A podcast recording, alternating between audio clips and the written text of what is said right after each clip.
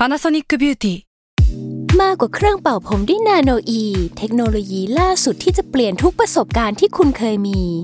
นาโนอีมอยส์เจอร์พลัสเพิ่มความชุ่มชื้นให้เส้นผมหลังใช้งานมากขึ้นถึง 18 เท่า พร้อมชะลอการเฟดของสีผมสำหรับคนชอบทำสีผม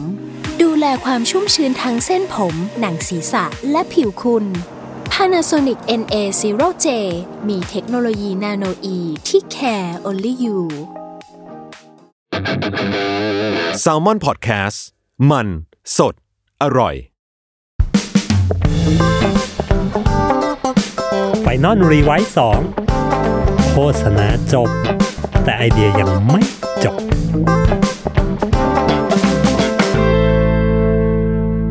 สวัสดีจ้าทุกท่านกลับมาพบกับ Final r e v i s e 2 Podcast โฆษณาจบแต่ไอเดียมันยังไม่จบจ้า วันนี้นะครับเราก็มาพบกันใน EP พิเศษนะ ตอนนี้ผมเรียกได้ว่าผมขอทำแทรกขึ้นมาเลยนะครับ เนื่องด้วยสถานการณ์ปัจจุบันเนี่ย ทุกท่านคงทราบกันดีว่า ตอนนี้พวกเราทุกคนกำลังเผชิญโรคระบาดครั้งยิ่งใหญ่ครั้งหนึ่งของมวลมนุษยชาตินะครับ นั่นก็คือโรคโควิด -19 นะครับ หรือโคโรนาไวรัสนั่นเอง ซึ่งไอตัวโรคโคโรนาหรือโควิด -19 เนี่ยมัน มันส่งผลกระทบอย่างอย่างรุนแรงกับทุกคนทุกอาชีพ ทุกหมู่เหล่าจริง ๆ เลยนะฮะ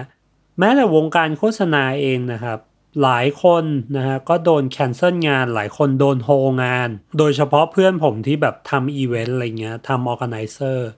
งานที่ต้องไปเจอกับผู้คนเยอะ ๆ อะไรเงี้ยงานอีวงอีเวนต์เนี่ยโดน cancel กันละนาวเลยนะครับ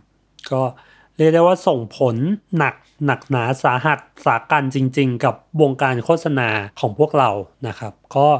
ยังไงก็ขอให้ทุกท่านนะครับ อดทนแล้วก็ก้าวผ่านมันไปให้ได้นะฮะใครมีฝิ่น ใครมีอะไร ใครมีงานประจำอะไร ปรับตัวยังไงได้ ขอให้ปรับตัวนะฝิ่นที่เข้ามาอะไรที่เข้ามา ขอให้รับไว้อะไรที่มันเป็นเงินอะไรที่มันเป็นทอง อะไรทำได้ก็ขอให้ทำกันไว้ก่อนนะครับ แล้วก็ขอให้ทุกคนปลอดภัยจากโรคโควิด -19 นี้ละกันนะครับ กลับมาสู่ EP นี้ของเรานะครับ อย่างที่ทราบกันดีว่าช่วงนี้เราเราเจอกับสภาวะที่ทุกคนต้องอยู่กักตัวกันอยู่ที่บ้านนะครับ เจลล้างมงล้างมืออะไรก็อาจจะหากันยากนิดนึงนะครับ หลายคนต้องทำงานอยู่ที่บ้านนะครับ แล้วก็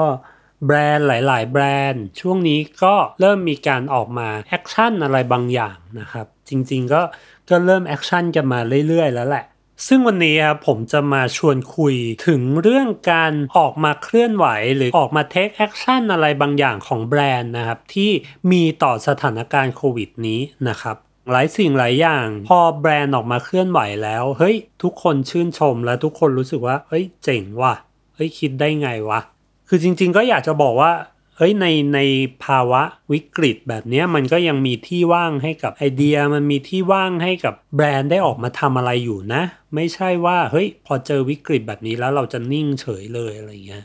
มันก็ต้องปรับตัวกันไปนะครับ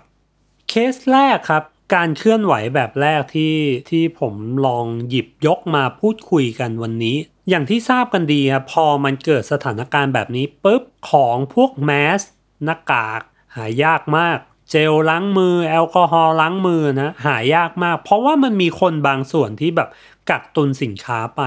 ทีนี้ลองมาดูกันว่าแบรนด์นะฮะแบรนด์ที่เป็นเหมือนห้างสรรพสินค้าหรือร้านซูเปอร์มาร์เก็ตเนี่ยเขาจะรับมือกับพวกที่ชอบกักตุนสินค้ายังไงกันบ้างนะครับเคสแรกผมให้ชื่อว่าเคสดัดหลังพวกชอบกักตุนนะครับ ที่ญี่ปุ่นครับมันจะมี ห้างสรรพสินค้าที่ชื่อว่าดองกี้ดองกี้โฮเต้นะจริง ๆ มีสาขาที่บ้านเราด้วยดองกี้ก็จะเป็นร้านที่ขนาดเหมือนซูเปอร์มาร์เก็ตนะแต่ก็จะขายทุกสิ่งทุกอย่างสากกะเบือยันเรือรบเลยนะครับแมสเมอร์อะไรเขาก็มีขายอาหารสดเขาก็มีขายนะครับ ซึ่งมันก็จะมีคนบางประเภทนะครับที่กักตุนแมสกักตุนหน้ากากเอาไว้นะครับ สิ่งที่ดองกี้โฮเต้เขาเขาทำก็คือ เขาบอกออกมาบอกก่อนนะว่าเฮ้ยให้ซื้อคนละชิ้นก็ไม่เชื่อกัน ก็ซื้อตุนตุนตุนตุนตุนนะ สิ่งที่เขาทำเขาก็เลย คุณอยากซื้อกี่ชิ้นคุณก็ซื้อไป แต่ว่าแมสแพ็คแรกราคา 300 เยน 90 บาท แต่ถ้าคุณอยากซื้อแพ็คที่ 2 แพ็คที่ 3 ซื้อได้ อยากซื้อซื้อเลย แต่คุณต้องซื้อในราคา 10,000 เยนแพ็คที่ 2 10,000 เยนแพ็คที่ 3 ก็ 10,000 เยน อยากซื้อเหรอ ซื้อดิก็ แพ็คละ3,000นะจะเอาไปเก่งกำไรก็ก็เรื่องแย่แหละนะฮะ อันนี้ก็เป็นของดองกี้โฮเต้ที่ญี่ปุ่น ที่เดนมาร์กครับ มีการใช้วิธีเดียวกันนี้เหมือนกันนะเป็นการดัดหลังพวกกักตุนนะครับห้างซูเปอร์มาร์เก็ตที่ชื่อว่า Meny Meny ก็จะเป็นซูเปอร์ที่ขายของแบบทั่วไปเลยขายอาหารขายเครื่องของอุปโภคบริโภคนะครับเขาก็ทำใช้วิธีการเดียวกันกับกับพวกที่ชอบมาซื้อ มาหอบเอาเจลล้างมือกลับบ้านไปเยอะๆนะครับ ด้วยความที่ของมันขาดเนาะเขาก็เลยตั้งราคาว่าเจลล้างมือขวดแรกราคา 40 40 โครนเดนมาร์กก็คูณ 5 ไปก็ประมาณ 200 บาทนะครับ แต่ถ้าคุณจะซื้อเจลขวดที่ 2 นะครับ คุณสามารถซื้อได้เลยในราคา 1,000 โครน 5,000 บาท เอาเซซื้อเลยซื้อเลยจ้า อันนี้ก็เป็นวิธีดัดหลังพวกชอบกักตุน บอกให้ซื้อทีละชิ้นไม่ยอมเชื่อกันใช่ไหม ถ้างั้นชิ้นที่ 2 ฉันคิดราคาแพงเป็นพิเศษเลยนะครับ เคสที่ 2 ครับ เคสที่ 2 ก็คือเป็นการที่แบรนด์เนี่ยออกมาปรับตัวและเปลี่ยนวิถีของแบรนด์เพื่อช่วยสังคม เพื่อช่วยชุมชนนั้นจริง ๆนะครับ อย่างที่บอกว่าช่วงเนี้ยพวกเจลล้างมือเนี่ยหรือแอลกอฮอล์เนี่ยหายากหายากมาก ๆ เลยนะ หลาย ๆ แบรนด์ที่เขาผลิตของที่มันอาจจะไม่ได้เกี่ยวกับเจลล้างมือ แต่ว่าเขามีส่วนผสมของแอลกอฮอล์อยู่เป็นหลักนะครับเขาก็ปรับตัวปรับลายการผลิตของแบรนด์ให้มาเป็นการแทนที่จะผลิตสินค้าปกติ ที่ทุกวันนี้อาจจะขายไม่ได้แล้วในสภาวะแบบนี้เขาปรับลายการผลิตให้มาผลิตตัวเจลล้างมือนะครับหรือแอลกอฮอล์ล้างมือ แบรนด์แรกนะครับ แบรนด์แรกที่ทำอย่างนี้ก็คือ แบรนด์ Louis Vuitton นะครับสำหรับ Louis Vuitton นะครับ ทุกคนอาจจะจำภาพเขาได้ในมุมว่า เอ้ยขายกระเป๋าขายเสื้อผ้าหรูหราหรูหรานะครับ แต่จริงๆแล้วนะครับ หลังบ้านของ Louis Vuitton เนี่ยเขามีโรงงานที่ช่วยผลิตน้ำหอม ให้กับทั้งตัวแบรนด์ Louis Vuitton เอง และเป็นแบบเหมือนช่วยผลิตให้กับเอ่อ Dior นะครับ หรือ Givenchy ด้วยนะครับ เพราะฉะนั้นเขาก็จะมีลายผลิตที่ผลิตน้ำหอมเนี่ยอยู่ที่ประเทศฝรั่งเศสเต็มไปหมดเลย ทีนี้พอมันเกิดภาวะโรคโควิดขึ้นมา สิ่งที่หลุยวิกตองนะครับทำก็คือ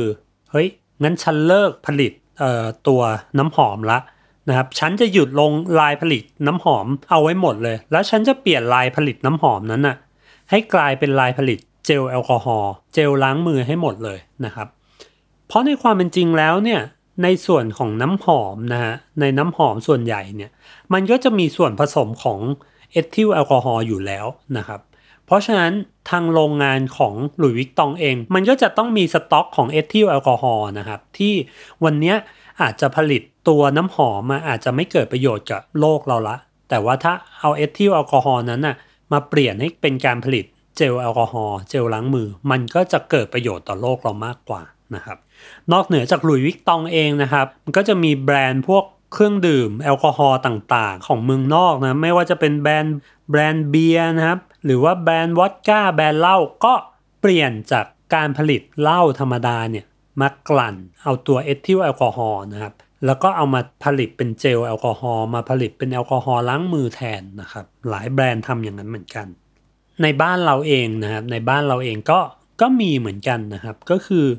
เท่าที่ผมเห็นนะที่ผมเห็นในข่าวก็คือ ปั๊มบางจากนะฮะปั๊มบางจากเนี่ยเขามีแจกเจลแอลกอฮอล์ฟรีนะครับที่ปั๊มบางจากผมไม่แน่ใจว่า ตอนนี้ถ้าไปเนี่ยจะยังมีของอยู่หรือเปล่าแต่ณณตอนวันที่ผมอัดเนี่ยผมยังพอเห็นอยู่อยู่บ้างนะครับ ก็คือคุณสามารถไปเอา จลล้างมือฟรีนะครับ ได้ที่ปั๊มบางจากโดยการเอาภาชนะไปแล้วกดปั๊มปั๊มปั๊มปั๊มเอานะครับเขาก็จะจำกัดต่อคน 50มิลลิลิตรนะครับไม่ไม่ได้แบบให้กะเอาไปโอ้โหเอาไปใช้เอาไปขายอะไรกันขนาดนั้นก็คือแค่พอใช้แหละนะครับ ทีนี้ตอนแรกผมก็สงสัยว่าเอ๊ะแล้วบางจากมันเกี่ยวอะไรกับกับแอลกอฮอล์วะก็เลยลองไปหาข้อมูลนะครับก็คือจริง ๆ แล้วพวกปั๊มน้ำมันนะน้ำมันในบ้านเราเนี่ย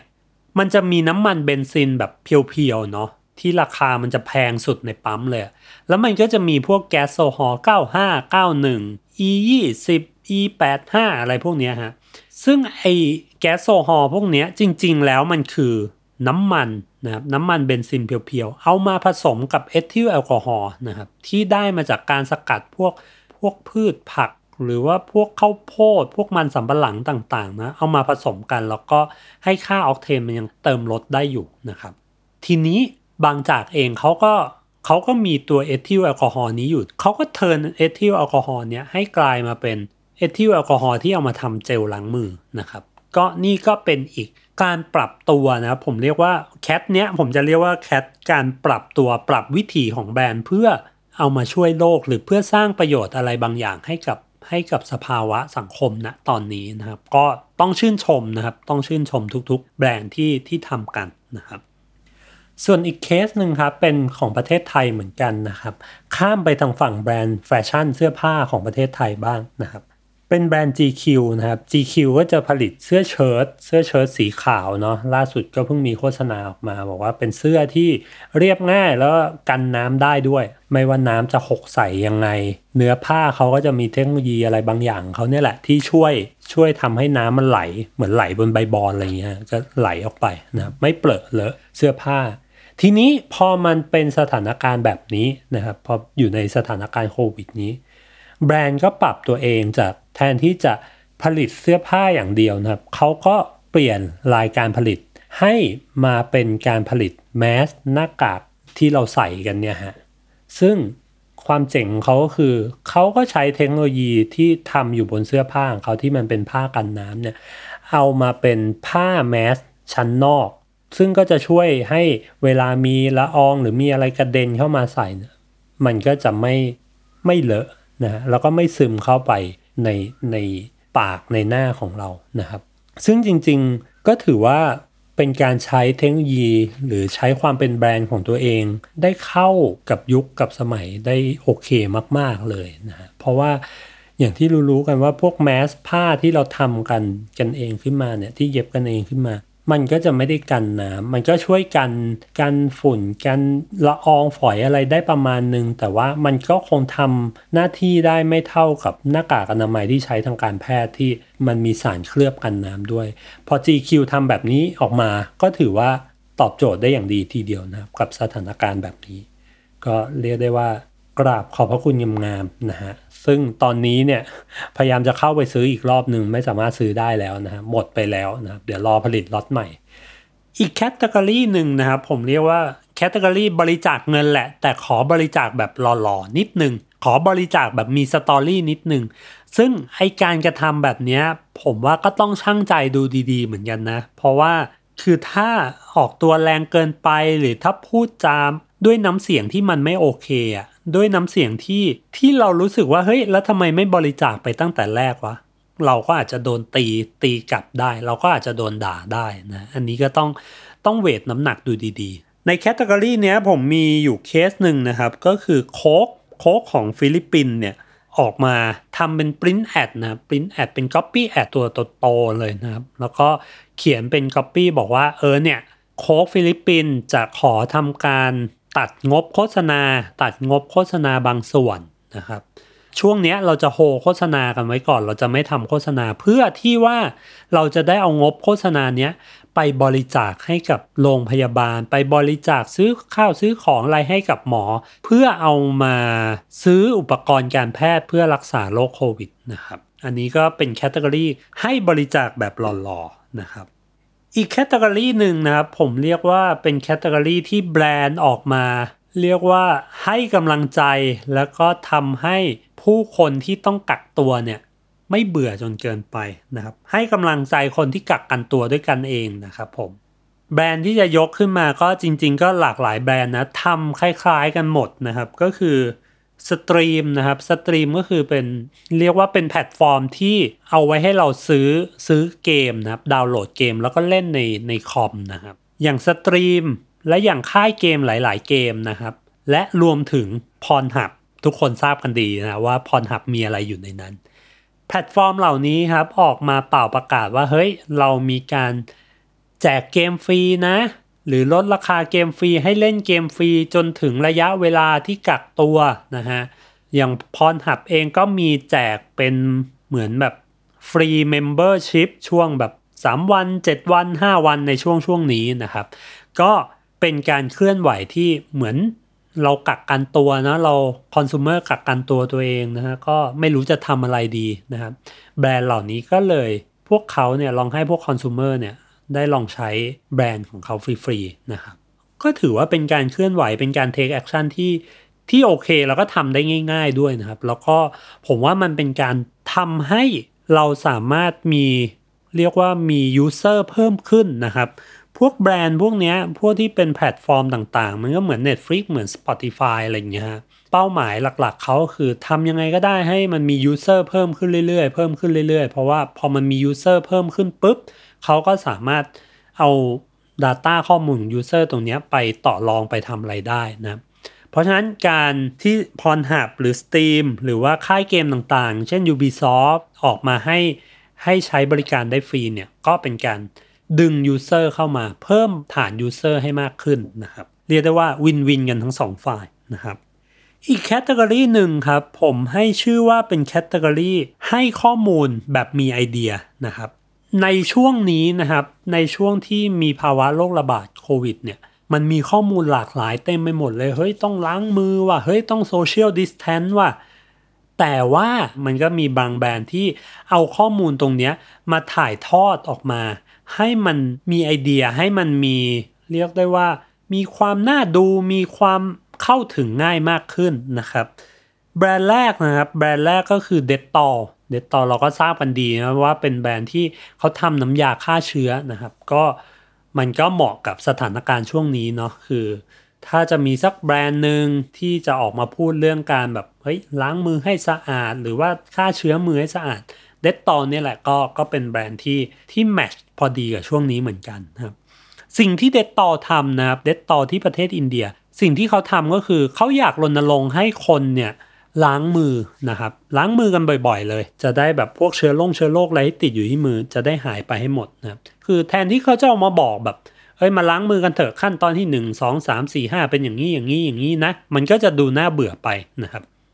สิ่งที่ Dettol ทำก็คือเขาออกเป็น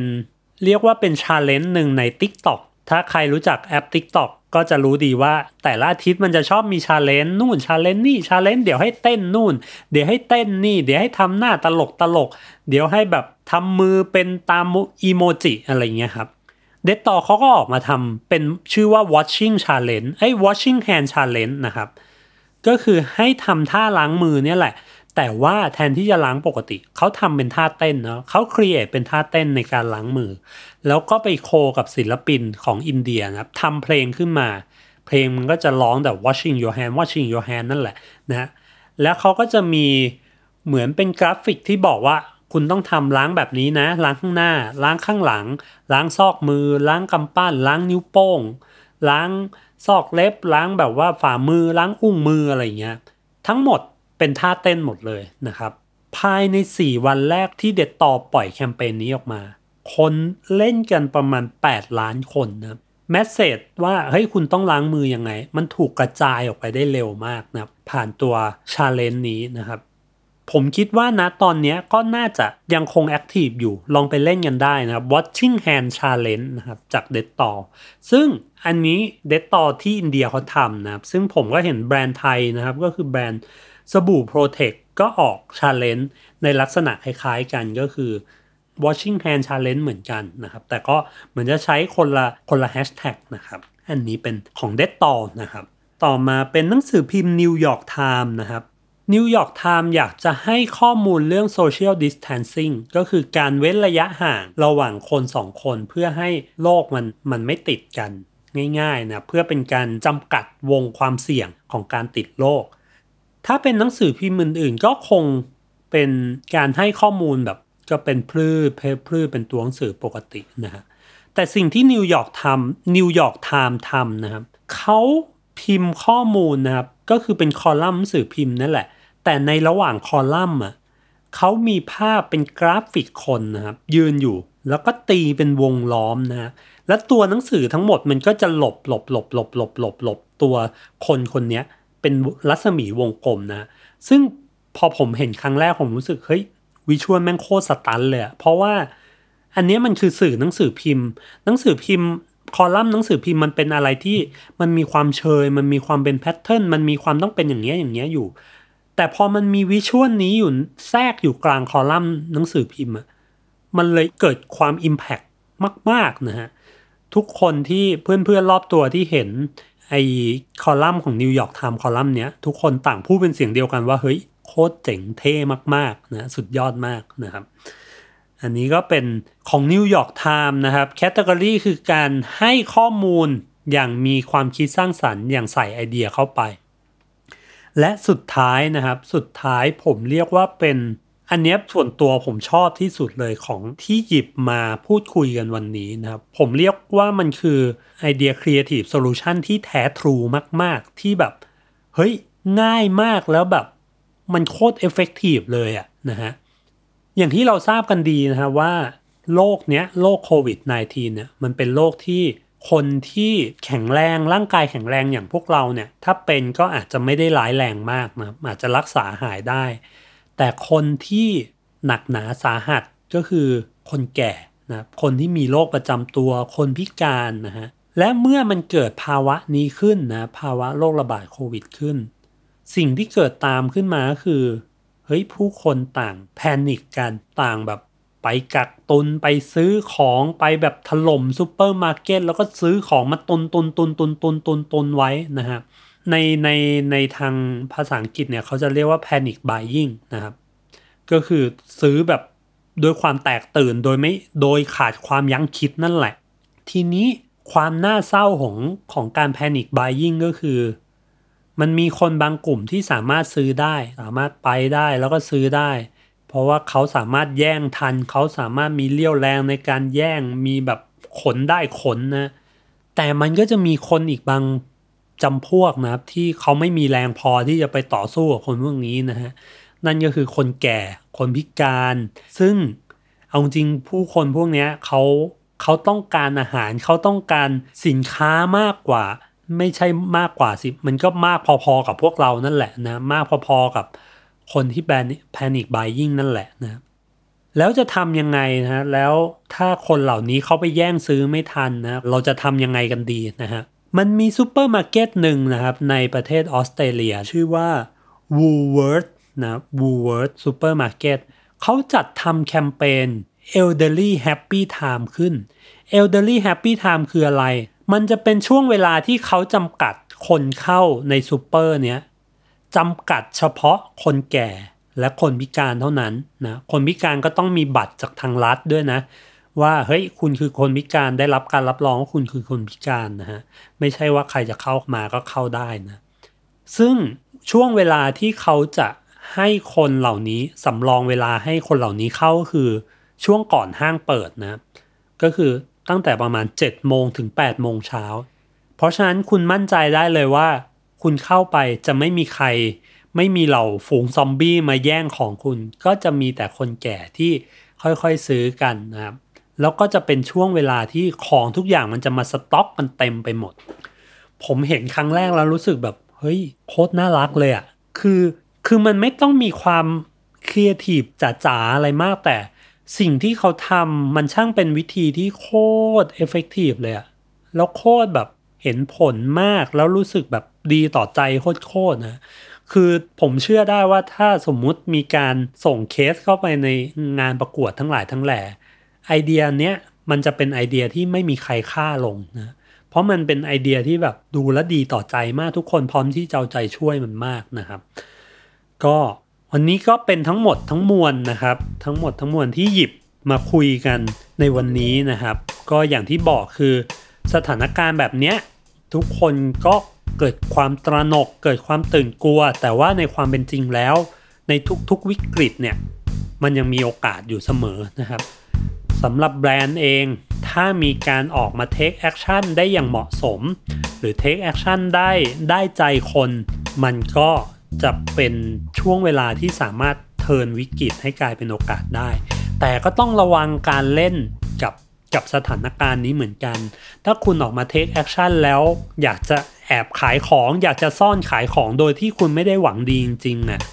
มั่นใจได้เลยว่า สถานการณ์ช่วงนี้คุณโดนด่าแน่นอน เพราะฉะนั้นอันนี้ในมุมผมนะสำหรับ marketer สำหรับครีเอทีฟทุกๆ คนที่อยากจะทำอะไร อยากจะทำแคมเปญอะไรในช่วงเนี้ยสิ่งที่อยากให้คำนึงถึงเยอะๆเลยมาก ๆเลยก็คือเฮ้ย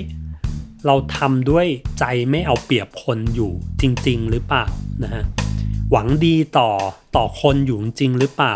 ถ้าคุณมีความแบบซ่อน hidden agenda อะไรบางอย่าง คุณพร้อมโดนแหกแน่นอนนะ ช่วงเวลาเหล่านี้นะฮะเพราะฉะนั้นช่วงนี้ในวิกฤตมีโอกาสฮะแบรนด์สามารถออกมา take action ได้ แต่ต้องเป็นการ take action ที่หวังดีต่อคนจริง ๆ เห็นใจเห็นอกเห็นใจเพื่อนมนุษย์จริง ๆ นะครับ แล้วพวกเราทุกคนจะอยู่รอดไปด้วยกันได้ นะครับขอให้ทุกคนรอดปลอดภัยจากโรคโควิด -19 ครั้งนี้นะครับผม แล้วพบกันใหม่ EP ถัดไป สวัสดีครับ